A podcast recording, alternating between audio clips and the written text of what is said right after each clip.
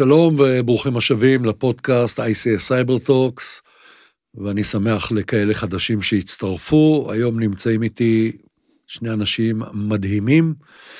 יש איתי את נמרוד לוריה ואת איתי ינובסקי.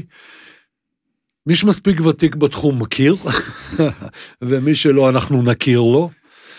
שלום חברים. שלום, שלום. איזה כיף שאתם פה. כיף להיות פה. אז אני אתן לכם להציג את עצמכם, אני לא אוהב להתאמץ. נמרוד, נתחיל איתך. אלן, כן, נעים מאוד, אלן. אז שלום לכולם, אני 20 פלוס שנים בתחום. ראיתי המון המון מערכות. עבדתי באמת, בתפקיד האחרון הגדול היה במייקרוסופט, ככה שראיתי לא מעט פרויקטים. בשנים האחרונות, עשור האחרון בערך עוסק בתחום של ה-IoT וה-OT, חייב להגיד שגדלתי משם במה שקראו לו פעם מחשוב ובקרה, בתיכון, בעתודה, והיום אנחנו ככה רואים עידן חדש של רובוטיקה ותחנות כוח וכו', אז נחווה ונשתף. ודאי, זה המטרה. איתי. כן, אז זה מצחיק, בדיוק דיברנו היום, השנה אני חוגג 30 שנה בתחום, באזרחי מה שנקרא, לפני זה עוד הספקתי להיות בחיל הקשר בהצפנה ופיענוח, שם הכרתי את כל הנושא של ביטחון מידע, התחום של מה שנקרא של הדאטה והרשתות תקשורת. אחרי זה באופי טבעי הלכתי במשפטים. שתודה על הקיר להורים. בדיוק, אפילו הייתי שנה עורך דין, ואחרי זה חזרתי לטכניון מדעי המחשב ונכנסתי למעשה לתחום. וצמחתי מתחום האינטגרציה, שנות ה-90 העליזות, באמת התקנות הראשונות של צ'קפוינט, מה שנקרא גריז מתחת לאצבעות בחדרי שרתים. באותו זמן גם עשיתי הרבה פנטסטים ופרויקטי ייעוץ, אז מי שהתעסק בהבטחת מידע היה כמו רופא הכפר, עושה הכל. ב-2003 הייתי סיסו, מ-2003-2010 הייתי סיסו של עצים, שם נכנסתי לכל הנושא של קצת יותר העוניות, ואיך המגנים על מערכות תפעוליות, בסופו של דבר זה חברה תפעולית. עם C-Security באותו זמן הקמנו את הקורס סיסו, שעד היום רץ איזה מחזור 70, אני אומר. מי סופר? מי סופר. והקינג דיפיינד, גם כן, הקורסים הראשונים, את הסטודנטים אני פוגש היום בתעשייה עם הוותיקים, אז יגאל גואטה וחבריו. דרך אגב, אני המון פעמים סיפרתי פה על הקורס הזה, גם אמרתי את השם שלך דרך אגב, של הקורס האקינג הראשון שהיה ב-770, ואדון גואטה שמחזיק בתעודה מספר 0001. אז אנחנו היינו המדריכים של הקורס הזה, יצרנו אותו. ב-2010 הלכתי והקמתי חברה, לימים זה נהייתה סייברינט, חברה שעוסקת בתחום האינטליג'נס, ועסקתי מאז במקביל בכל מיני דברים, בין השאר ייעוץ לבנק ישראל כרגולטור, רגולציה 361 שם, ופרויקטים, הרבה פרויקטים בתחום ה-OT. מ-2010 למעשה פגשתי דטו שאמר לי, בוא, יש איזה תחום חדש, נקרא OT, Security, לא באמת ברור מה יש שם, אבל בוא, זה נראה מעניין. ומאז אני מתעסק גם בתחום הזה, בספציפית בתחום הזה, הרבה תחנות שאיבה, התפלה, סליחה, תחנות כוח, אנרגיה סולארית, דברים כאלה, פרויקטים, ניתוח סיכונים, פתרונות טכנולוגיים וכו' וכו'. ובשנים האחרונות, בשנה ומשהו האחרונות, אנחנו, נמרוד ואני, הקמנו את חברת IO01, שמתעסקת בפרויקטים טכנולוגיים בתחום הזה, ובנתה תוך כדי זה גם את הטכנולוגיה שהיא... כן, אנחנו נדבר עליה עוד הרבה היום. קודם כל, אני ממליץ לכולם להיכנס לאתר io01.io. אני מאוהב באתר שלכם, מהפעם הראשונה שראיתי אותו. זה היה כל כך רפרשמנט מבחינתי, מכל האתרים המצועצעים. אולד סקול. כי אני אולד סקול, כן. לאולד סקול. אני אולד סקול. סי אליי עוד מדבר אליי. זה הגיק האמיתי. כן. טוב, אז אנחנו נעשה ככה. אנחנו נתחיל לדבר על מה באמת IO עושה, בסדר? IO01, כחברה, אחרי זה קצת נצלול לתוך מוצר, אבל כתפיסה, כל הנושא באמת של היכולת לראות מה קורה, אבל גם לבצע מהלכים אקטיביים, זה משהו שהוא מאוד שונה מהנוף הקיים. אוקיי, הנוף הקיים כולו הוא פסיבי. אין לנו נושאים אקטיביים. ופתאום באו שני חבר'ה, קצת שערות לבנות, קצת זה, אמרו וואלה, לא, not good enough. אז נמרוד, בוא, תכניס אותנו לתוך הנושא הזה. אז אני אתחיל בעצם מהמחקר שהתחלנו אותו לפני כמה שנים, איתי ואני, שסוף סוף, הרבה שנים אנחנו ככה אחד לצד השני, נפגשנו בחוף הים בוקר אחד, ובאמת החלטנו לעשות את הדבר הזה יחד. כשחקרנו את התחום, הלכנו בתחילה לתחנות כוח, מפעלי אנרגיה, כימיקלים למיניהם, ניסינו להבין את הבעיה. העולם הזה הוא כל כך מורכב, מכל כך הרבה יצרנים, וכל כך הרבה דברים כל כך ישנים וחדשים שגילינו, שיש, אם נמקד את זה, יש בעיה של visibility ו-control. קשה מאוד עכשיו, אם ניקח כל סוג של, אם זה מפעל, אם זה בית חולים, מאוד קשה לראות כמו בעולם ה-IT, מה באמת קורה שם, והלכנו להרפתקה מאוד מעניינת. פיתחנו חומרה, וניתחנו פרוטוקולים, ולקחנו את כל ככה הניסיון שלנו מהשנים האלו שתיארנו, ואני חושב שהגענו למשהו שהוא מאוד מעניין, ספר עוד על בעצם איך אנחנו פועלים בקדאברה, מה, המוצר נקרא קדאברה, מה ב-I01 עשינו, כמו שאתה מתאר, מהעולם הפסיבי, שאסור לגעת בו, מאוד חשוך שם, לא רואים כלום, לעולם טיפה שונה. אז אני אקח את זה מפה, אז באמת, אם ניקח את זה ככה לנסות להמצאת את זה, אנחנו מנגישים את היכולת שלנו לדבר עם התחנות קצה השונות, יחידות הקצה השונות בתוך המערכות, שאגב אנחנו קוראים להם סייבר פיזיקל, שזה בא להגד ביחד את ה-OT, ICS, IOT, IIOT, את כל הכללות של השלוש אותיות. את כל השלוש אותיות, בדיוק, הדברים האלה, בסופו של דבר זה מערכות שהמשרני המשותף שלהם, שיש איזשהו רגש או אקטואטור שניזון או מזין את הסביבה הפיזית, והוא מחובר בעצמו למחשב.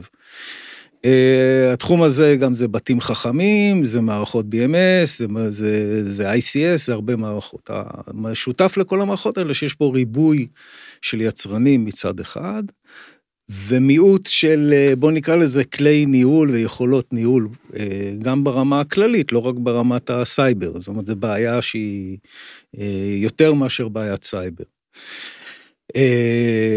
ואפשר לראות את זה היום כמעט בכל הרשתות הוותיקות של הבניינים שעומדים היום בארץ, או מפעלים, או בתי חולים, שאתה רואה שהמערכות סקאדה שלהם בנויות מאיים של יצרנים, בדרך כלל רשת כזו או אחרת שאמורה להיות מופרדת, חוץ מהראוטר שמחובר לצורכי תחזוקה, מה שנקרא, ולא תמיד מנותק, אז אבל היא מנותקת, אוקיי?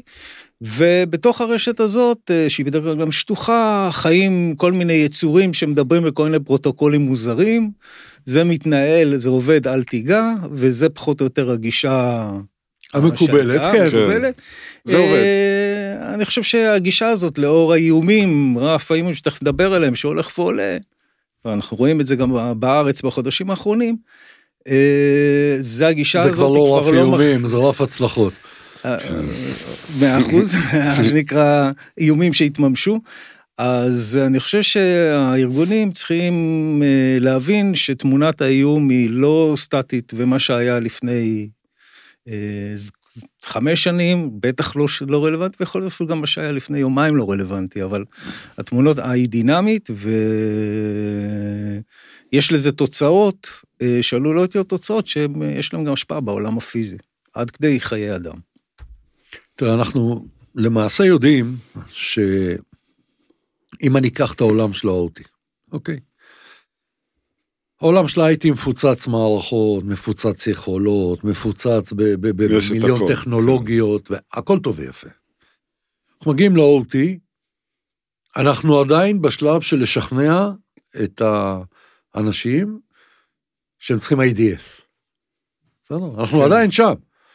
זאת אומרת, אני באמת, כמות ההתקנות שיש היא מינורית ביחס למשק ולמה שקורה, ואז אתה מגיע טכנולוגיה שמתאימה יותר ל-IoT, טכנולוגיה שמתאימה יותר לעולמות הפיזיקליים, שאמרת, ל-ICS, וזה גורם לנו, אתה יודע, בדרך כלל זה מתחלק IoT, ICS, ואז אתה בא ואומר למישהו DCS, ומסתכל לך ואומר, וואלה, אחי, בזה לא נוגע. מה אתה רוצה ממני? שום פנים ואופן. כן. וכל אחד עם הרגישות שלו, כולל הקטע, היה לפניכם כאן חן הסיסו של חברת חשמל. כן. אוקיי? וכן אמר שה... מבחינתו, באמת, האישיו הכי רציני, זה הנושא של ליצור את השפה המשותפת. זה בדיוק... את החיבור, ואת השפה, ואת הכל. זה בדיוק אחד הדברים שאנחנו מנסים ליצור דרך המערכת, זה למעשה יכולת, ממש אנחנו קוראים לזה דיקשנרי, ליצור את השפה שהארגון רוצה, בשביל, בסופו של דבר לא אכפת לי איך אתה קורא לזה, אכפת לי מה נעשה. ואנחנו ממש עובדים עם דיקשנרי בדיוק בשביל הבעיה הזאת שאנשי IT ו-OT לא מדברים את אותה שפה בינם לבין עצמם, ואתה בתור סקיוריטי, יש להם בעיות יותר גדולות ממך, בוא נקרא לזה. אתה בתור סקיוריטי הרבה פעמים מוצא את עצמך דווקא זה שיכול להיות המתווך, וזה שמבין את שתי השפות האלה, אבל זה בשביל זה צריך להבין את שתי השפות בשביל לדעת לתווך אותם. ועולם המושגים של ה-OT הוא עולם שיש לו מושגים מתמחים, מה שנקרא, אז אתה צריך ללמוד את השפה, כמו שאתה הולך לדבר עם דירקטוריון, אתה לא תדבר איתו בשפה טכנית, אלא בשפת ביזנס. נכון. אז אתה צריך ללמוד את המונחים הרלוונטיים, ולמה הם מתכוונים כשהם אומרים את זה. וזה, היכולת הזאת ללמוד שפה, וזה, המערכת שלנו נועדה לתת את זה, מה שנקרא כבילט אין, זאת אומרת, אתה ממש עובד עם דיקשנרי, שמותאם לשפה של מי שאמור להפעיל את זה. יכול להיות שיעשו בדיוק את אותו דבר, וזה יקרה בשתי שמות שונים, לנו זה לא אכפת. היכולת הזאת, תמיד אני נתקל באותו הדבר. יש לי סייבר של IT, מבחינתם הסייבר נגמר פחות או יותר ברכיב המחשובי האחרון של ה-OT. בסדר, HMI. בסדר. מתחת לזה זה כבר... לא לגעת. לא, זה לא מעניין. ארץ לא ידועה. כן, בדיוק כמו שאמרתי לכן, שאני שומע את המשפט של, אם יתקיפו אותנו זה רק דרך ה-IT, אז הכל בסדר, כאילו אנחנו נתפוס את זה בדרך. שמעתי את זה גם מסיסויים מהתחום, אמרו אם יתקפו אותי, הם יעצרו ב-HMI, כי הם לא צריכים לרדת לרמה הנמוכה יותר בשביל לקבל את מה שהם רוצים. רנסומר. בסדר, זה ברמת רנסומר, אבל... הבעיה שלו תמיד המוטיבציה היא זאת. כן, אנחנו רואים, אבל יש לנו עכשיו מוטיבציות אחרות. בדיוק. רואים תוצאות. אנחנו רואים שכתוצאה, מהשביעי לאוקטובר, לגמרי. המוטיבציה זה בכלל לא כסף. המוטיבציה היא נזק. נטו נזק. הווייפר, כל החברה האלה, אין, אם אני עושה וייפר, רבק, אין לי מה לדרוש ממך, הרי אין כאן מה להצפין יותר, זה לא שאני מחזיק את המידע. המידע הלך, כן. והמטרה שלי היא לעשות לך נזק. כן, ובאותי, פי 200 יותר גרוע. למה, לך עכשיו ותמצא PLC שהותקן לפני 22 שנה, וכולי וכולי. אנחנו רגילים לדבר על תחנות כוח, אנרגיה, חברות כזה, שהרבה ישאלו, אוקיי, אני לא קשור לעולם הזה, כמה תחנות כוח יש? אבל בואו ניקח את זה לבניינים, לאצטדיונים. תחשוב מה קורה, אם יש אצטדיון, משחק מאוד גדול, ומחליטים לעשות מתקפה שכבר אנחנו רואים, יש משאבים לזה, יש צוותים שעובדים, אנחנו לא בדיוק חושבים שאנחנו מוגנים כמו שאנחנו, אז מה קורה אם האצטדיון פתאום לא נפתח? או דברים שפוגעים בשערים, זה ישפיע על האנשים, ואנחנו רואים דברים שקורים, כרגע אמנם בבתי חולים, סקטור של אנרגיה, אבל לאט לאט אנחנו נראה את זה, זה אז קצת יותר... לא, זה כבר קיים כבר, אנחנו רואים גם את זה בסקטורים של התעשייה, לא מעט. מתחילים לראות. אתה יכול עדיין ללכת במסדרונות ציבוריים, לפתוח ארון ולראות מאחוריו בקר. ולהתחבר בכיף. ואין שום בעיה... לגשת אליו. לא, אין ספק בכלל, זה אחד העניינים. מבחינה פיזית, ההפרדה היא ברור לא מלאה. וזה עוד נושא שאנחנו לא ניכנס אליו פה יותר מדי, אבל אני לדוגמה, הדבר הראשון שעשיתי, שהגעתי להיות סיסו של תחנות כוח, זה תפסתי את אדון קבט, את לא כפרה, אתה פה לידי. למה ביטחון וירטואלי, ביטחון פיזי, מבחינתי זה אחד. אבל קשה לראות, ממש היום הייתה לי שיחה, אוקיי? בדרגי ניהול מאוד גבוהים עם אחת החברות. הבחור שאחראי על כל הסייטים בעולמות ה-OT, הוא אומר, תקשיב, בשבילי אין הבדל בין בקר אחד לשני. כל הבקרים זה אותו בקרים. ואז אתה אומר, אוקיי, אתה רואה שהאיש מדבר בקרה ולא מדבר סייבר. כן. כי מבחינת בקר זה whatever יצרן, זה אותו יצרן. מבחינת האיום... לידר. יש בקר שהוא אדום, שהוא באמת קורא לו משהו, זה פגיעה בחיי אדם, לעומת בקר שלא קורא, לא יודעים היום אפילו לתעדף את זה בהיבטי סייבר פיזיקה, לא יודעים אפילו לעשות, גם שעושים סקרים ל-OT, אני עוד לא ראיתי סקר שבא ואמר, איזה בקרים יותר משמעותיים ופחות משמעותיים. לדוגמה, התיוג, היכולת לתייג אותם. היה קטע שעשו איזשהו סקר, וקראתי את הסקר, ואז נפגשתי עם החבר'ה שעשו את הסקר, ואמרתי להם, הכל טוב ויפה, חסר לי פה דבר אחד, זה ל-IT.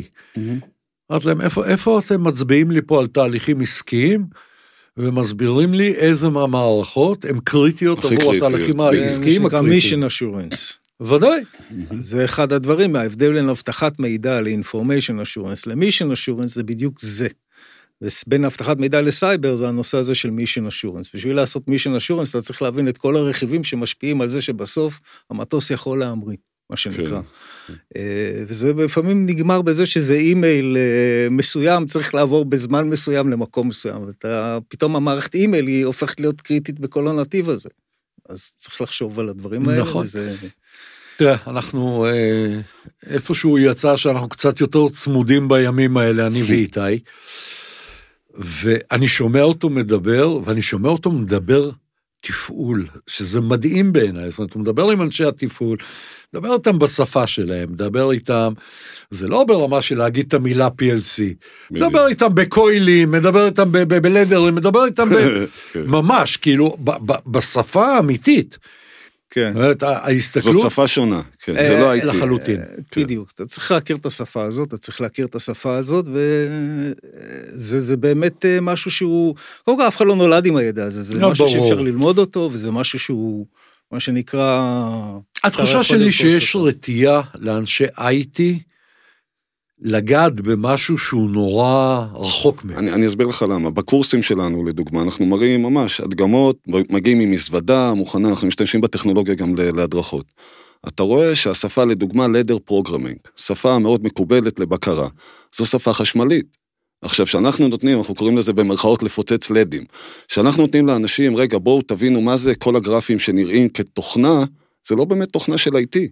אלא זה חשמלים, והם צריכים לקחת את הלדים ולהבין מה זה אומר. עכשיו תחשוב, זה כמו האבולוציה של עולמות הסקיוריטי. אז היינו במפעלים הביטחוניים, אמרו לנו, מה, זה מערכת פנימית, אין מה לגעת, במערכת ה-IT אפילו, אתה זוכר, אמרו לנו, אל תיגעו בהם, זה פנימי. העולם השתנה, גם ב-OT אנחנו רואים את זה. אל תיגעו, זה ישתנה, ופתאום אנחנו ניכנס פנימה, ונראה שיש המון מה לגעת, תחשוב עוד 10 שנים מהיום, אפליקיישן סקיוריטי לבקרים.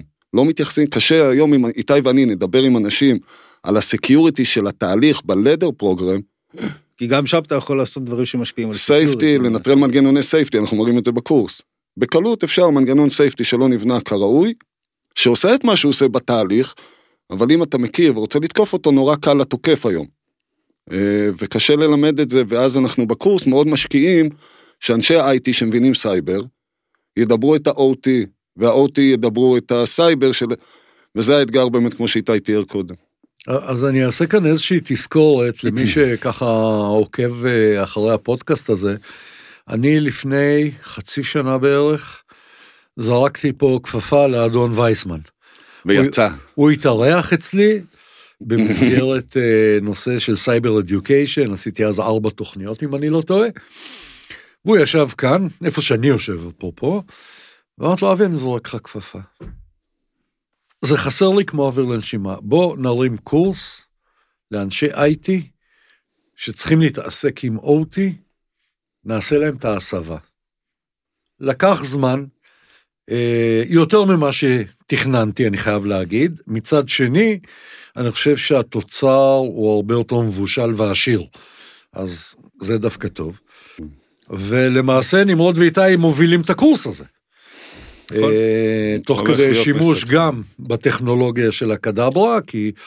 ואני חושב שזה ההבדל המהותי לגבי קורסים אחרים שאני מכיר, נניח בחול וכאלה, שפה יש אין זון. לא צריך להגיע למקום מיוחד, אנחנו באים עם המזוודה, ובאמת זה מדהים. לא, העניין הוא באמת, המערכת בצורתה הנוכחית, הייתה תולדה של קורס, שהצורך שהיא נועדה לתת, זה יכולת ל-20 איש במקביל, להפעיל התקפות, סיפור נורא מעניין. סביבת OT פועלת.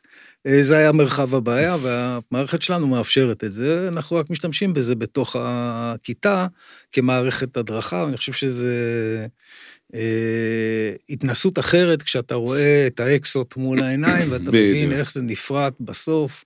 לא רק לראות את המשאבה, אלא... מעגל שנסגר או נפתח, ומדליק או מחבא מערכת, ברגע שזה נופל לך הסימון, איך זה מתרגם לזה, מתרגם לפרוטוקול כזה, מתרגם לתוכנית, תוכנה כזאת, אז אתה באמת מסוגל לדבר על איך מגנים על המערכת הזאת. הקטע שאהבתי, זה היה הקטע שלמעשה, בקורס אתם הולכים להראות גם צד תוקף, גם צד מגן. נכון. שהרבה פעמים, אתה יודע, הנושא של בלוטים, בסדר, זה די שגרתי לאנשים שעוסקים בקטע הזה, עוד פעם, לא ב-OT, ב-IT, הנושא של לעשות את הקטע של המתקפה, ולהבין את ההיגיון, מה שנקרא ראיית התוקף, זה משהו שהוא פנטסטי בעיניי. רואים את זה בקורס, שלמשל אנחנו נותנים להם תרגיל לחבות מנורה. ומהצד השני, ה-incident response, מה קורה אם נכבה המנורה מדמה מתקן, אוקיי? גנרטור. וראינו בקורס, בלייב, שמישהו באמת, והיפה הוא שאנחנו עובדים על חומרה אמיתית. 10 תלמידים בכיתה, 1 התלמידים, איך שאנחנו מתחילים ללמד, בום, מכבה את המנורה. היופי פה שזה באמת עולם אמיתי, הבקרים עובדים, זה חשמל אמיתי, תוך כדי הקורס אנחנו מראים איך עלינו על מי שחיבה באמת את המנורה, זאת אומרת, חווים את זה באמת בצורה שנוגעים בדברים, רואים אותם, זה לא מצגות ותיאוריות, או סימולטור שעבדו עליו עשרות ימים או חודשים, ולוחצים על כפתור והכל עובד, אלא באמת מי שמשתתף בזה מרגיש, חווה את זה בעצמו, והיופי הוא שאנחנו עוטפים כלים קיימים, זה לא שעכשיו אתה לומד שפה מיוחדת שלנו, לדוגמה, תיקח אין מה פה כלים, כלי סריקה, באותי זה לא עובד, וזו המילה שמיד אומרים, אסור לסרוק רשתות OT. אנחנו מצאנו את הדרך, בואו תיקחו את הגמישות, לטייב בדיוק מה אנחנו רוצים אקטיבית לעשות, לתשאל ונראה את זה יותר בקורס. דרך אגב, זה קטע שהוא מדהים בכלל לגבי הקדאברה, שאתם עושים פעולות אקטיביות ברשת ה-OT, אני מדבר על המוצר הגדול, או על המוצר הדרכתי, ש... היה די טאבו. פרה קדושה. עוד פעם, זה לא שאתה עושה פעולות אקטיביות כרצונך. אם זה תעשה, אז כנראה שהתוצאה עלולה... תהיה קשה. בדיוק הקטע שכולם פחדים. אבל עדיין, יש דברים שהם בתוך האיזו, בתוך הפרוטוקול, שכולם יודעים בסטנדרט לעשות. לתשאל את הבקר מי הוא, איזה גרסה הוא. זה דברים שהפרוטוקולים בעצמם תומכים, וגם יותר מזה, וגם לקרוא ממורי שונים ממנו. אז ככה אתה יכול למעשה להפוך מצופה בתעבורה למישהו שיכול למשוך מידע, אם אתה מעניין אותך מצב של בקר כזה או אחר ברמת הזיכרון שלו, או אם מעניין אותך עכשיו לראות מה מצב הגרסאות שיש לך ברשת, זה בדיוק ככה. אז הדברים האלה קיימים, יש כאלה שעושים את זה בצורה פסיבית, הבעיה של פסיבי זה שזה פסיבי, זאת אומרת, מה שאתה מקבל, ומה שלא, לא, ולפעמים, אתה די עיוור ברוב הזמן. אתה צריך יותר ממה שאתה מקבל, לפעמים יש לך עוד שאלות, שלא לדבר על אירועי אינסידנט ריספונס, ששם אתה כבר רוצה ממש, עוד פעם, או לבצע פעולה אפילו ברמת הרשת, לשלוח איזה פקודה לאחד הסוויצ'ים, להעביר את זה לרשת, לא יודע, מה נתמך אצלך טכנולוגית ברשתות האלה, או לבצע פעולות שהן יותר ספציפיות, כמו להעלות איזה קובץ לזיכרון של הבקר, להוריד קובץ מהזיכרון של הבקר, דברים כאלה שאתה רוצה לבצע מול הבקר עצמו, ולא בהכרח דרך תחנת העבודה, ה-engineering workstation שלו. זאת אומרת, אתה למעשה מייצר סוג של, אני קרא זה סים, סים תפעולי. אנחנו נזין את הסים, אנחנו יודעים להזין. לא, לצורך הנגיש, אני יכול, אנחנו לא מערכת סים מן הסתם. לא, ברור שלא. אבל אנחנו כן בהחלט יכולים להנגיש לתוך מערכות סים, עד כדי שילוב בתוך, ממש בתוך המסך של דברים ישירות מתוך הבקרים. אני רוצה האתגר הוא באמת, וזה היופי, לחבר את זה בסוף לנראות, לאותו סים, מה הוא מציג. אז כמו שאיתי תיאר, יש לנו המון פרמטרים. שאפשר לתשאל, ואם נדע לעשות, אם, כמו שאמרת, התפלאת לראות את השפה המשותפת.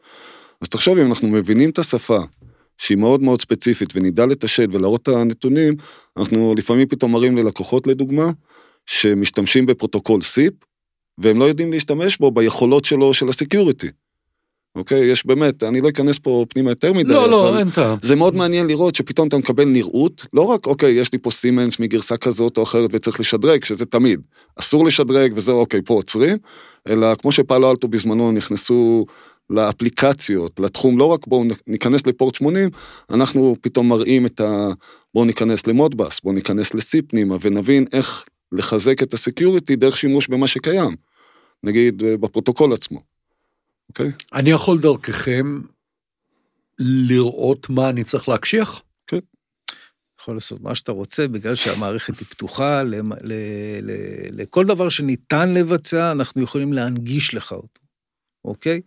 אנחנו יכולים לתת לך את הדרכים לבצע את זה, כשאנחנו יודעים את זה כבר מראש, אבל אם יש דברים שאתה רוצה לבצע, אז בבקשה, תעשה את זה, זה רק המערכת מנגישה לך את היכולות האלה, את הפרוטוקולים הרלוונטיים, ואת המודולים הרלוונטיים. איך אני משתמש בכם להתאוששות?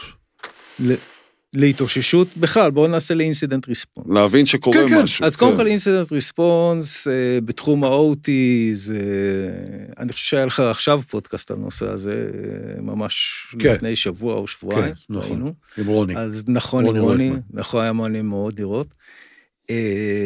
אז כל הנושא הזה, רגע נשים אותו, אבל איפה בתוך הדברים האלה, לפעמים אתה צריך גישה out of band לתוך הסביבה הזאת, במקרים כאלה, עד כדי מזוודה שמוכנה לך להתחבר עם ראוטר שיוצא החוצה ב-APN כזה או אחר, ואתה out of band מתחבר, כי הרשתות לא בהכרח נגישות לך. אז עד כדי זה הפתרון הוא טוב, ומרגע שאתה מחובר לזה, שוב כל יכולות הקונטרול, visibility control, נמצאות בתוך המערכת לשימושך. מה שנחמד במקרה הזה, זה שיש לך איזשהו גורם חומרה שאתה יכול לחבר ב-out of band, והוא ייתן לך את היכולת לבצע את התגובה, יחד עם כל הכלים וכל הדברים האלה, עוד פעם, כי יש... זאת אומרת, על פניו, אני יכול גם לבצע פורנזיקה דרך המערכת. בוודאי. כן. שזה הקטע היותר מהותי מבחינתי. זה באינסידנט ריספונס. החיבור, מה שאמרנו קודם, תראה, קורה אירוע, אוקיי? איתי האיש הייתי, אני איש האותי, מה עושים? עכשיו, מה שראינו מהימים האחרונים, היה לנו איזשהו אירוע, שיודעים לבודד. עכשיו, מבודדים את האתר, יודעים לעשות, יש פלייבוקים ל-OT מאוד, הרי הכל תפעול, זה חיי אדם. אבל לבודד לא אומר בהכרח שפתרנו את הבעיה. אנחנו יודעים, דרך, כמו שאיתי תיאר, הארכיטקטורה שיוצאת החוצה, תומכת באותם מפעלים רגישים, באותם ארכיטקטורות, לחבר את איש ה-IT, להגיד לו, בוא תראה מה אני רואה. איש ה-OT באותו מסך, באותו, אנחנו דרך בראוזר הכל. מאוד מובטח, בוא תראה כולם ביחד, ובואו נחליט בזמן אמת, מה קורה מכל דיווייס שיכול... עכשיו, הקושי באינסידנט, רק לצוות, הממוצע הוא 3 ימים, ואני לא מדבר על חיי אדם, שכולם, כן? כן. מדבר על אירוע סייבר, שעוד לא יודעים אם זה סייבר או תקלה, לוקח 3 ימים עד שבאמת אפשר להקפיץ את כולם, ורגע לקבל את ההחלטה. אבל שאנחנו מדברים על שעות שהן קריטיות, השעות הראשונות. השעות הראשונות. סליחה, אתה רואה שבאירועים, פתאום אתה אומר, לא, זה תקלה, לא זה זה, ואז אחרי חודש מתפרסם, חבר'ה, זאת לא הייתה תקלה. אז פה אנחנו יודעים מיד לחבר את הידע הזה, בין ה-IT ל-OT, דרך ממשק מאוד קליל, שמראה את התמונה האמיתית בזמן אמת. אחד הדברים שאני ביקשתי, זה וזה יהיה קצת בהמשך, זה של דוגמה, שהמערכת של ה-IDS, הקונסול שלה, עם ההתראות, יישב לי בתוך חדר הבקרה. למה? א', זה המקום היחידי שכנראה מאויש 24/7, לא חייבים לקחת איזשהו סוק מפונפן בחוץ. דבר שני, איש הבקרה הרבה יותר קל לו להבין אם האירוע הזה הוא אירוע תפעולי או לא. נכון. כי ברגע שהוא התראה, הוא יודע לגשת ולבדוק במערכות שלו אם זה קטע תפעולי. עכשיו, לפעמים זה שילוב.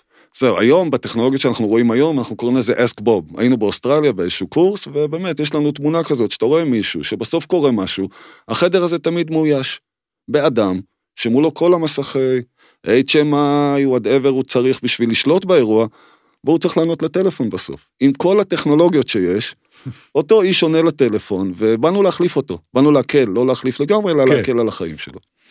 ברור. יש למעשה, כל הקטע של הסייבר פיזיקל, שמאוד אהבתי את ההגדרה הזאת. זה גרטנר, כן. אל תיתן לי משהו. לא, זה לא שייך. זה גרטנר, כן, הם אמרו. יש קטגוריה של גרטנר בנושא, אתה יודע, אנחנו... תשמע. עוד מעט יהיה לך קורדיננס גם, הכל בסדר. לא, אבל אני חושב שזה באמת מביא לידי ביטוי את השוני. כן, זה פתאום, אתה יודע, אתה בא ואומר, אחי, אני מתעסק בפיזיקה, לא תבלבל לי את המוח עם ביטים שרצים לי בתוך החוט. כן. זה לא, in the end of the day. זה לא מראה בסוף פעמון או דגל, או זה עושה משהו אמיתי. בדיוק. והיכולת של לקחת הבנה שהיא הבנת IT.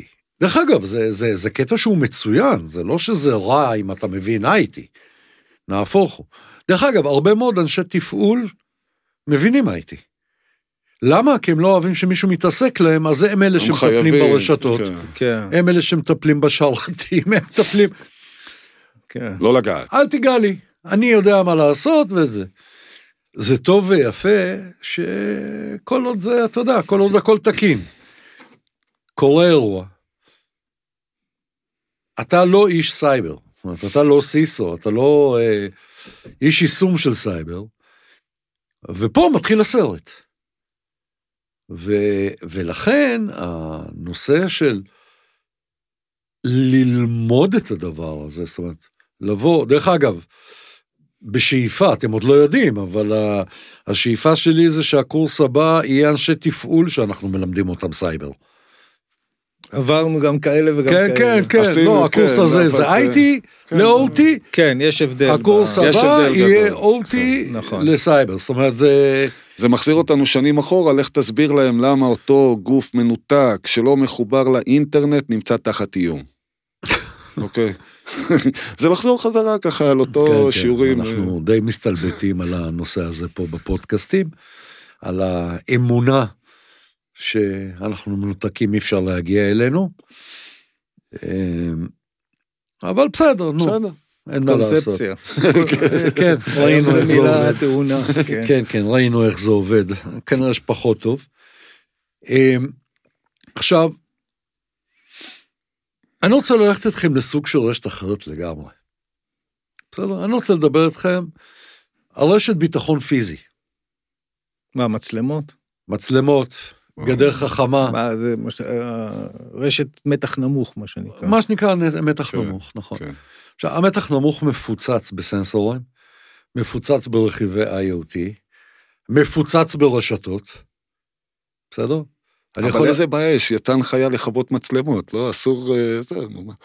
אתה מבין? הכל בסדר, למעט המתקנים שאני חי בהם, שאתה לא יכול לחלום אפילו על לכבות את המצלמות. בדיוק, אז קשה להתמודד עם זה. אבל, אני אתן לך סתם דוגמה. אני בא ושואל שאלה פשוטה. האם יש לי חיבור איפשהו בין הרשתות האלה? אף אחד לא יודע להגיד לי. מצאנו, אני אתן לך דוגמה, אוקיי? לאו דווקא בביטחוניים רגע. הם לא תמיד יודעים להגיד את זה, זה בדיוק עניין הזה. אם אני שם את הקדאברה, אני יודע את זה? כן. אני יכול לתאר לך מקרים, הוויזיביליות היא עוד פעם, כמו שאיתי הגדיר, זה מאוד גמיש. אוקיי, אנחנו יכולים לעבוד עם הכלים, למשל המצלמות. בוא ניקח 90% ממשרדים בישראל, מה לקחו? פרוביז'ן? כן, יש כל מיני. נכון. עכשיו, איפה ראינו את החוליה החלשה? שספק ההבטחה, וגם למפעלים הביטחוניים יש ספק אבטחה צד שלישי. הוא אומר, חבר'ה, אני צריך לגשת למצלמה. מדי פעם, לא תמיד, ואפילו מצאנו בכל מיני מקומות מאוד רגישים, איזה טים ויואר שהותקן רגע, שנייה, שמתקינים את המצלמות, במתקנים מאוד מאוד רגישים. אותם מצלמות, בגלל שהן בנויות כל כך ישן, ראינו שחקרנו חומרה, וזה ויזיביליות לחומרה, פתאום כעסו עלינו שבדקנו טלוויזיות, שבדקנו מצלמות, למה? כי גילו שאתה קונה טלוויזיה חדשה, או מצלמה חדשה, חומרה לפני המון המון שנים.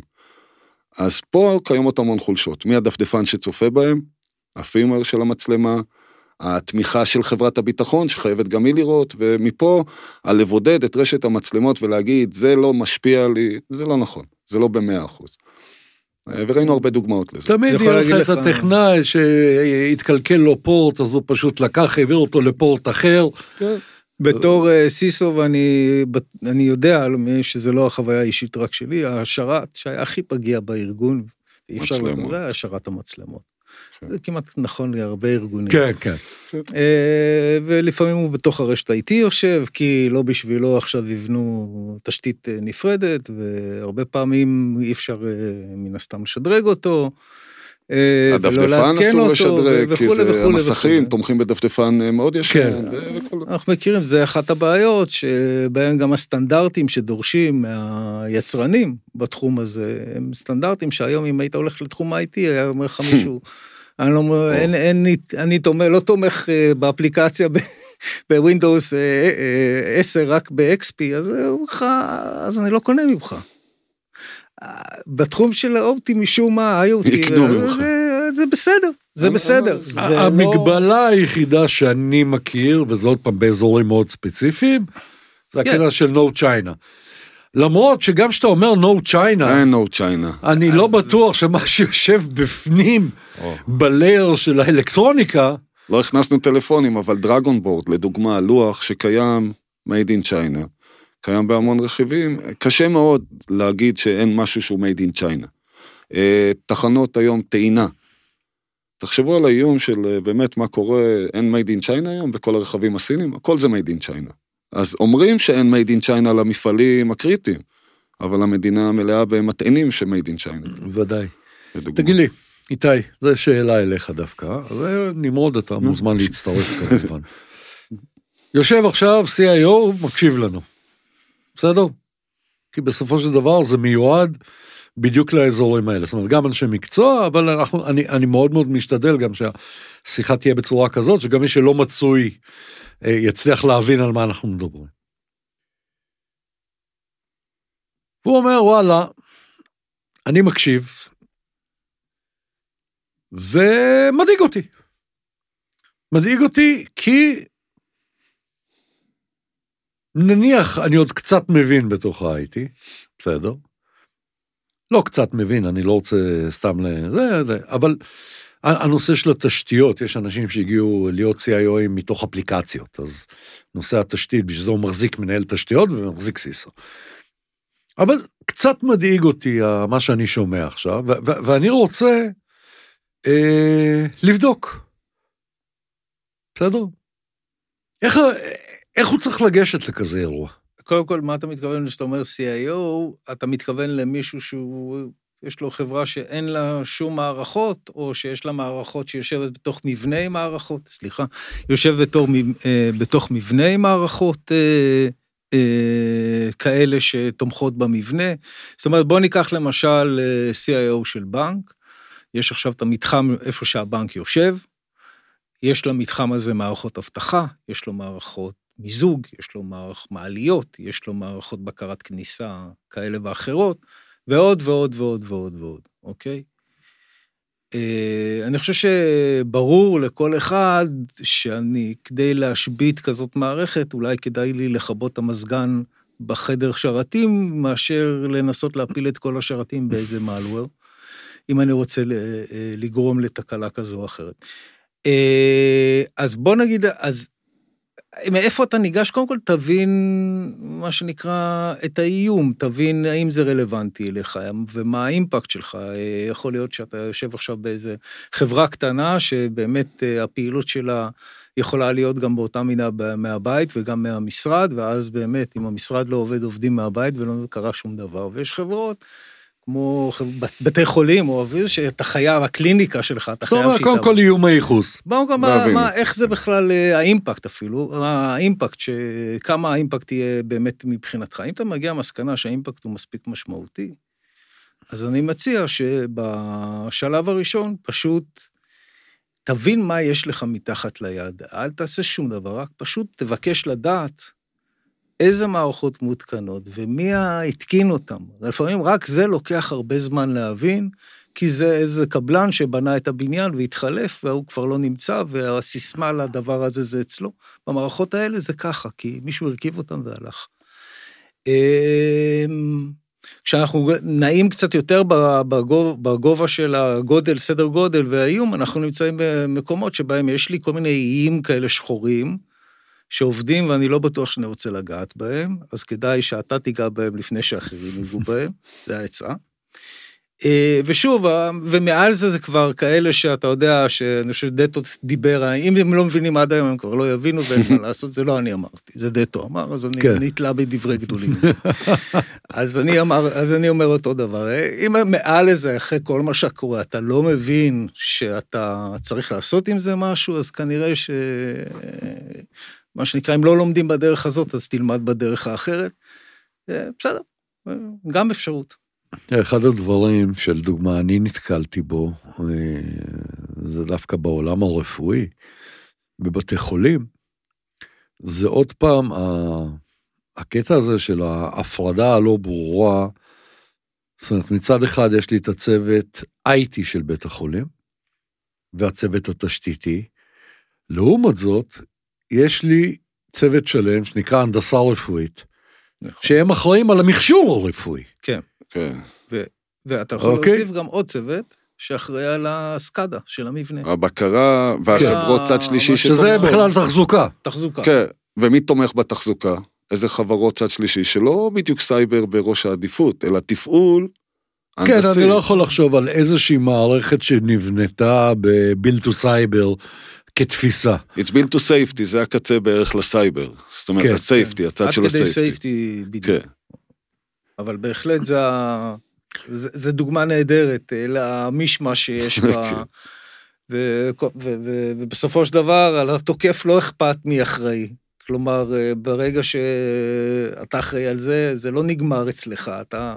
נגמר במערכת, בסופו של דבר, דיברנו על זה בהתחלה, ה-Mission Assurance, זאת אומרת, בסופו של דבר אתה רוצה שיהיה טיפול בבית חולים, למטופלים, הוא גמר בזה שיהיה מזגן, והוא גמר בזה שיהיה, אבל בסופו של דבר צריך באמת הראייה שהיא מתכללת את הכל, אני חושב שזה אחד האתגרים הכי גדולים שיש היום. כן, ואיפה להתמקד? ליצור את הראייה המשולבת הזאת, שגם משלבת את מערכות ה-IT שתמיד קיימות, ברמה כזו אחת, והיום מערכות OT, שגם אפשר כמעט להגיד שאין ארגון שאין לו איזושהי מערכת OT ברמה כזו או אחרת, שעלולה להשפיע על התפעול שלו, עד כדי עמידה ברגולציות. דרך אגב, פתחתם לי עכשיו את העיניים, אני שכחתי לפנות לבתי החולים, לנושא של הקורס. כדאי. אז כן, ברח לי לגמרי מהראש. כן, תמיד צחקנו שאיזה כיף יהיה לשבש בניין, להפעיל את מערכות האזעקת אש. פתאום כל הבניין מתפנה, ככה כל פעם, לכמה דקות במהלך היום. תחשוב, בניין שלם, עם מאות או אלפי עובדים, שרק זהו לא תרגול. כן. תסריטים אפשר לבנות בעצם. עכשיו, השאלה באמת לאיזה תסריט להיצמד, אוקיי? ופה ראינו את המייטרה ICS, מיטרה בעברית, מייטר באנגלית, ראינו איך בעצם אפשר גם מי שאומר, אוקיי, אני לא יודע מה לעשות, גדול עליי, אני מפעל גלובלי, קשה לי עכשיו לקחת ולעשות את כל לאחד את כל העולמות, קשה לי, אפשר להיכנס, לקחת כמובן איש מקצוע שמבין, ולבחור תרחיש איום שרלוונטי, קבוצה כזאת של האקרים ביצעה תקיפה על סקטור כזה, ולקחת אותו, ושם במייטר יש את כל ה-IOCs, את כל ההסבר בדיוק, האם אני זה רלוונטי אליי או לא, אז אפשר להיות מאוד נקודתי, לקראת הדרך של תכלל את הכל. כן, אני גם חושב שזה נכון לעולם, זה גם נכון לתקוף ולהתחיל בקטן ולהתרחב, לא לנסות לטרוף את כל העולם במכה אחת, זה לא יוביל אותך לשום מקום, זה יוביל אותך להרבה בלגן, זה כן. היכולת, עוד פעם, הרי כאנשי מקצוע אנחנו כל הזמן רודפים אחרי הזנב שלנו. כן. זה הכיף במקצוע, אבל. כן, כן, לא, אני לא אומר את זה בהוראה, אבל בתכלס. לא ציינתי בהתחלה, אני עוסק בתחביב שלי. לחלוס. זה מלא צעצועים. היה צריך להיות המשפט הראשון שאני אומר, אבל אני עוסק בתחביב שלי, לגמרי. צעצועים. עכשיו, סיסויים, ומי כמוך יודע, זה כל היום לחוות שרפות. וכל מיני דרישות מוזרות שמגיעות. עכשיו תחבר לי את ההוא, עכשיו תחבר לי את זה. כן, זה דחוף. וכן. תודה, אני אספר פה איזושהי אנקדוטה מצחיקה. אני הייתי יושב עם לקוחות, והייתי שואל אותם, מה הדיווייס המחשובי הכי חשוב שיש במפעל? או לא במפעל, במשרד, או מה שזה לא יהיה. ואני מדבר על לפני הרבה הרבה הרבה שנים. וכולם כמובן היו רוצים, השרת הזה, הזה, הזה. המכונת קפה. אמרתם, לא, המדפסת של המזכירה. של המנכ"ל. היא מקולקלת כל המקום פה. עזוב, יכולים לעוף שרתים באוויר, יכול להיות, אז בסדר, אתה תיקח את זה, הכל בסדר. התקלקלה, המדפסת של המזכירה של המנכ"ל, יש לך זמן תגובה של 4 שניות פחות או יותר. להסתער על המדפסת. כן, תמיד זה איזשהו שילוב של הקטע האנושי ביחד עם הקטע הטכנולוגי, לא עזור כלום. הסיסו זה, אתה עושה, לא תמיד מה שצריך, אתה עושה תמיד מה שאפשר. את האומנות האפשר. אתה צריך לזהות את המגמות שאתה יכול לרכב עליהן ש...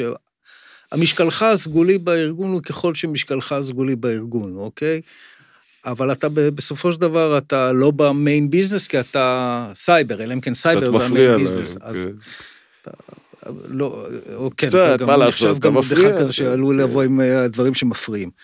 אבל באמת, בסופו של דבר, כשאתה בא לעשות דברים, אתה צריך להבין לאיפה הארגון הולך, ולהפנן את זה לתדר שלך.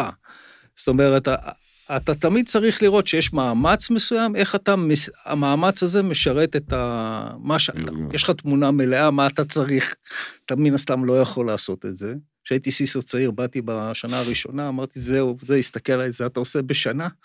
הוא אמר לי, כך 5 שנים נראה אותך עושה. זה היה הסדר של צימא.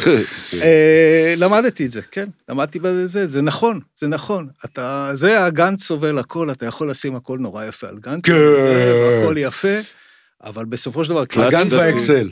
כסיסו בארגון, זה באמת, אתה צריך לחיות את הארגון, ולראות איפה יש הזדמנויות, לעשות את מה שאתה רוצה, עם מערכת חדשה להצטרף בשלב המוקדם מספיק יחסית.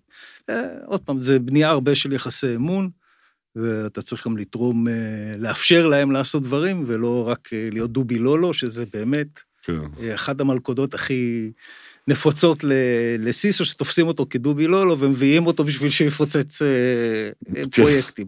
אז זה אל תהיה. בואו, וייסמן הולך לחנוק אותי עכשיו, אבל לא נורא.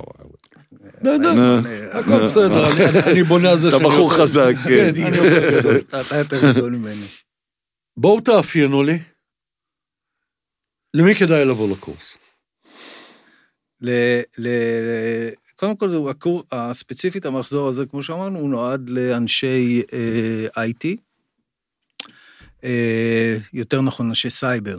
אוקיי? עם ידע בסייבר, זאת אומרת, ההנחה שבאים אנשים שלא צריך להסביר להם מה זה CIA, אוקיי? אבל בתחום של ה-OT הם לא בהכרח מכירים אולי אפילו כלום, אוקיי? אוקיי. אז זה סוג האנשים שאני חושב שרלוונטיים, ככל שאנשים שיש להם ידע יותר ויותר, והם משני העולמות, אז שוב, אז יש את פרק המבואות, שזה פרק שבו אנחנו מכניסים את כולם שידברו את אותה שפה, כמו שדיברנו קודם, אבל אחרי זה בשלב המעשי אנחנו צוללים כל כך עמוק, שגם לאנשי האוטי וגם לאנשי הסייבר, יש לכל אחד את מה שנקרא היוריקה שלו, שהוא רואה פעם ראשונה איך זה נראה מהצד הזה, איך זה נראה מהצד של התוקף, איך זה נראה מהצד של המגן. אתה יודע מה מפתיע? שלרוב בקורסים, גם המתקדמים ביותר, אוקיי, אנשי OT וסייבר ושמכירים, אתה מראה להם טיפה את הלעומק, מראים את, אנחנו קוראים לזה under the hood, אתה מראים טיפה את המכסי מנוע, פתאום רגע, העולם, למשל, אנחנו לקחנו מערכת כזאת של שניידר, ומערכת כזאת של סימנס, וחיברנו, והם מסתכלים, אומרים, וואו, מה, איך עשיתם, למה, אסור, ופתאום בקורס, היופי הוא פתאום מרימים את המכסי מנוע, אז צריך להכיר מה אנחנו מחפשים, לא צריך להיות לעומק, או להכיר את ה-OT, אבל כן צריך להיות שאכפת לך מה-OT Security. לבוא לקורס ולדעת, אוקיי, בשנה הקרובה, בנינו קמפוס חכם, אני רוצה לדעת מה אני עושה שם. אני היום מנהל אצטדיון, אני מנהל whatever מפעל, זה לא רק למפעלים והתחנות כוח, אלא כל, כמו שדיברנו, המצלמות, מה קורה באמת? הדלתות, מערכות הכיבוי יש. אז זה מתאים לכל מי שבאמת מסתכל ואומר, אוקיי, היום יש לי, אמרנו את כל הראשי תיבות, יש לי משהו פיזי שעלול להשפיע לי, זה לא כבר רק הייתי, אתה יודע, צחקנו, לימדנו פורנזיקס, פעם הראינו כמה מדפסת היא מסוכנת, אמרת המדפסת של המזכירה, היא מכילה מידע על כל הארגון, אז כבר יודעים לטפל במדפסות, הגיע הזמן לטפל גם בבקרה, שהיא באמת בקרה אמיתית. במיוחד כאלה שהם גם סקנרים, ואז בתוך הארדיסק של הזה, יש מידע שהוא לא אמור להיות רק בפיזי, הוא לא אמור להיות בדיגיטל. או איזו מדפסת שיושב לך בתוך ה-OT, ופתאום מתחילה לשדר לאיזה IP, שאתה לא מבין למה. ראינו את זה, דברים כאלו. נכון, ודאי. מדפסות שיש בהם FTP, לא חסר. שולחים למערכת. כאילו... אז כן. מערכות שמתקשרות פתאום מזרח. ראינו את זה, בסדר. בסדר גמור. לגבי... מה רציתי לשאול? אנשי תשתיות, שפחות מצויים בתוך הסייבר, זה יתאים להם? קודם כל... זאת אומרת, שזה לא ה-day to day שלהם, הקטע הסייברי, למרות שאתה יודע, הם מתפעלים firewall, הם מתפעלים וירטואליזציה, כאילו וילנים, עניינים, סיפורים. מי שמעניין אותו לראות איך בתשתיות האלה, הוא צריך לתמוך בדיווייסים שגרטנר קוראים לו ה-edge, ה-edge devices, הסנסורים, האקטוארים, האם יש לו צורך ב-X זמן הקרוב, או בקרייר פאט שלו, בקריירה שלו, האם הוא הולך להיות חלק מדבר כזה, כי מה שאנחנו רואים בסוף, כמו בעולם של אז, אתה יודע, עולם האפליקציות לעומת הרשתות, העולם, זה התחבר. לאט לאט אנחנו כבר רואים... כבר רואים את זה. בדיוק, כן. שהדברים מתחברים, כמו העולם הוובי שפתאום נוגע בסנסור הכי קטן. ובקורס אנחנו מסתכלים למשל על הפרודו מודל לעומת גרטנר, איך שמגדיר את האדג'. אז לשאלה, אם איש התשתיות רואה שהוא צריך לנהל סוג של דיווייס כלשהו, אז כן, שיגיע ויבין לקראת מה הוא מתמודד. תראה, אנחנו רואים את זה כבר היום, עם כל הנושא של מערכות האופטימיזציה, שמערכות האופטימיזציה מחוברות לי לסנסורים. בדיוק. והמערכות האופטימיזציה בדרך כלל בכלל בענן. והן צריכות לשלוח הוראות פנימה, בשביל שהתהליך, בשביל שהאנליזה לא תישאר על הנייר, אלא גם תהיה לה בשטח. נכון. ואז כל הקונספט, הווטרפולי, מה שנקרא, צריך לבחון אותו, איך הוא עובד בתוך הרשתות האלה, כשהצרכים העסקיים הם כאלה, ואנחנו מכירים פרויקטים בתחום. בוא נגיד ככה, זאת רשת שאנחנו רואים שמתחילים לגעת בה, אוקיי, מה שהיה עולם סגור, אסור לגעת, מה פתאום, זה בקר, לא נוגעים, זה, לאט לאט הדברים נפתחים, זה כמו שהתחיל עולם ה-DLP, שהתחיל לראות איזה מידע זולג, ואל תראה לי. לא, אני לא מעוניין, ובסוף בוא. לא תראה עכשיו, עוד כמה שנים יראו לך לבד. אז גם כאן בעולמות של ה-OT, אנחנו חושבים שכדאי להעמיק את היכולת לראות מה קורה. לפחות לדעת על מה אנחנו צריכים לנהל, איך להסתכל בכל הרמות, ברמה הניהולית, איך להסיט את האטנשן לעולמות האלו גם של החברה. לא להגיד, אוקיי, יש לי מצלמות, זה חברת ההבטחה, לא מעניין אותי, ב-BMS סיסטם.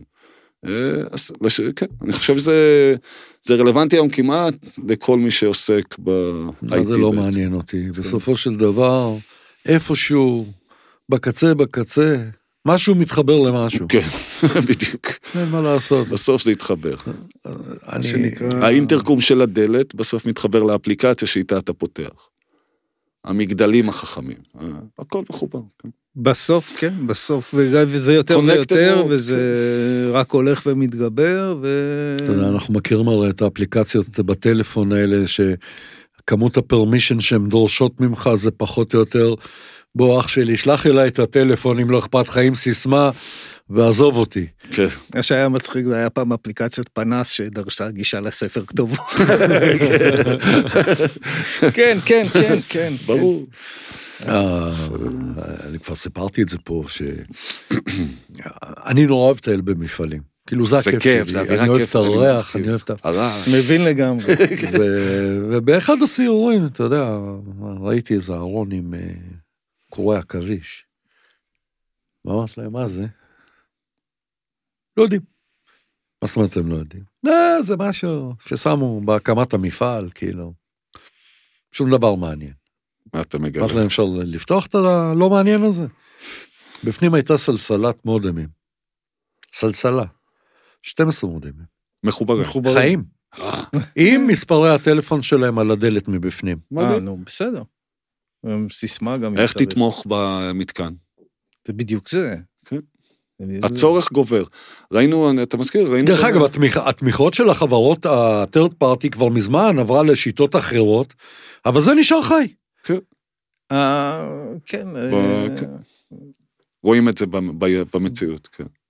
שבסוף הצורך ברגע לעזור מרחוק, לך תקנה מודם, שנייה, תחבר אותו, אנחנו רואים את המודמים הביתיים האלו מחוברים בארונות האלה, נכון? כן. טיפי לינקים כאלה ישנים, אפילו הם בעצמם פגיעים, כן? אף אחד לא באמת דואג להם. אפרופו סינים. אז הם יושבים שם.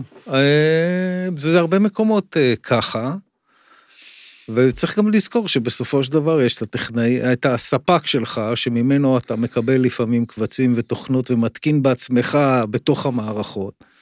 והספק הזה הוא שרשרת הספקה שלך, והתקפות OT, גם אם עשית בסופו של דבר, כמו שעשו בהתקפה, איך זה נקרא, אני כבר ברח לי השם, ששמו את הספק התוכנה של המפעל שרצו לתקוף, תקפו את הספק, החליפו את הקבצי עדכון של התוכנה, הם הורידו את זה, הכניסו, דרגון, נייט דרגון, או... כן, היה ש... דרגונפליי, משהו אחד מאלה, אני לא זוכר.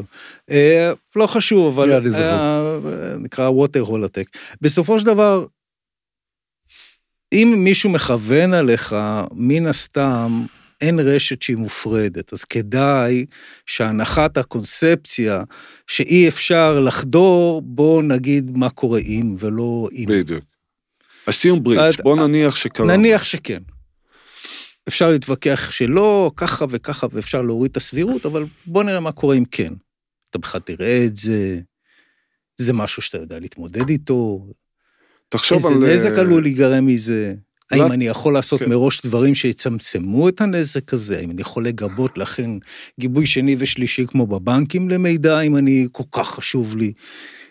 ה-what if הזה צריך מאוד להיות state of mind, אבל זה אני חושב שאחרת אף אחד מאיתנו אולי עוסק בהבטחה, אם לא היינו זה ה-state of mind שלנו, לנו זה נראה מאוד טריוויאלי, יש אנשים שזה פחות. אני בדיוק היום בבוקר פרסמתי, אני עוד לא החלטתי אם זה סיפור רחוב או אמיתי, אבל in either way, זה בהחלט משהו שיכול לקרות, על התקפת דידוס, על ידי שימוש, ב-300,000 מברשות שיניים חשמליות, שיש להם חיבור...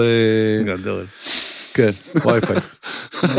שעשע. כן, אנחנו מכירים את ה... עכשיו, בזמנו הרי עשו את זה עם מצלמות. עשו את זה עם מצלמות. עם מצלמות עשו את זה, יצרו את אחת ההתקפות, מה זה, הפילו את הספקים הכי גדולים של תקשורת בארצות הברית. מתקפת מברשות השיניים.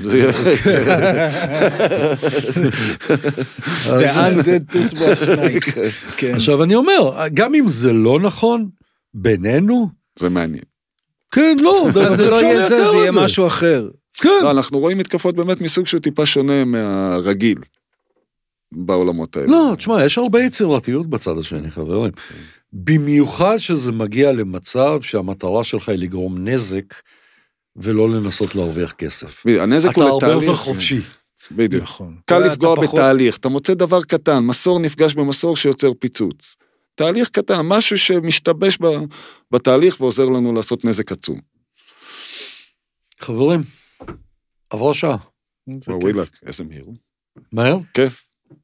איזה יוז'ו. שמחנו להיות פה. הכיף הוא כולו שלי, ממש ממש היה לי כיף. אני אעשה איתך מה שאני עושה בדרך כלל.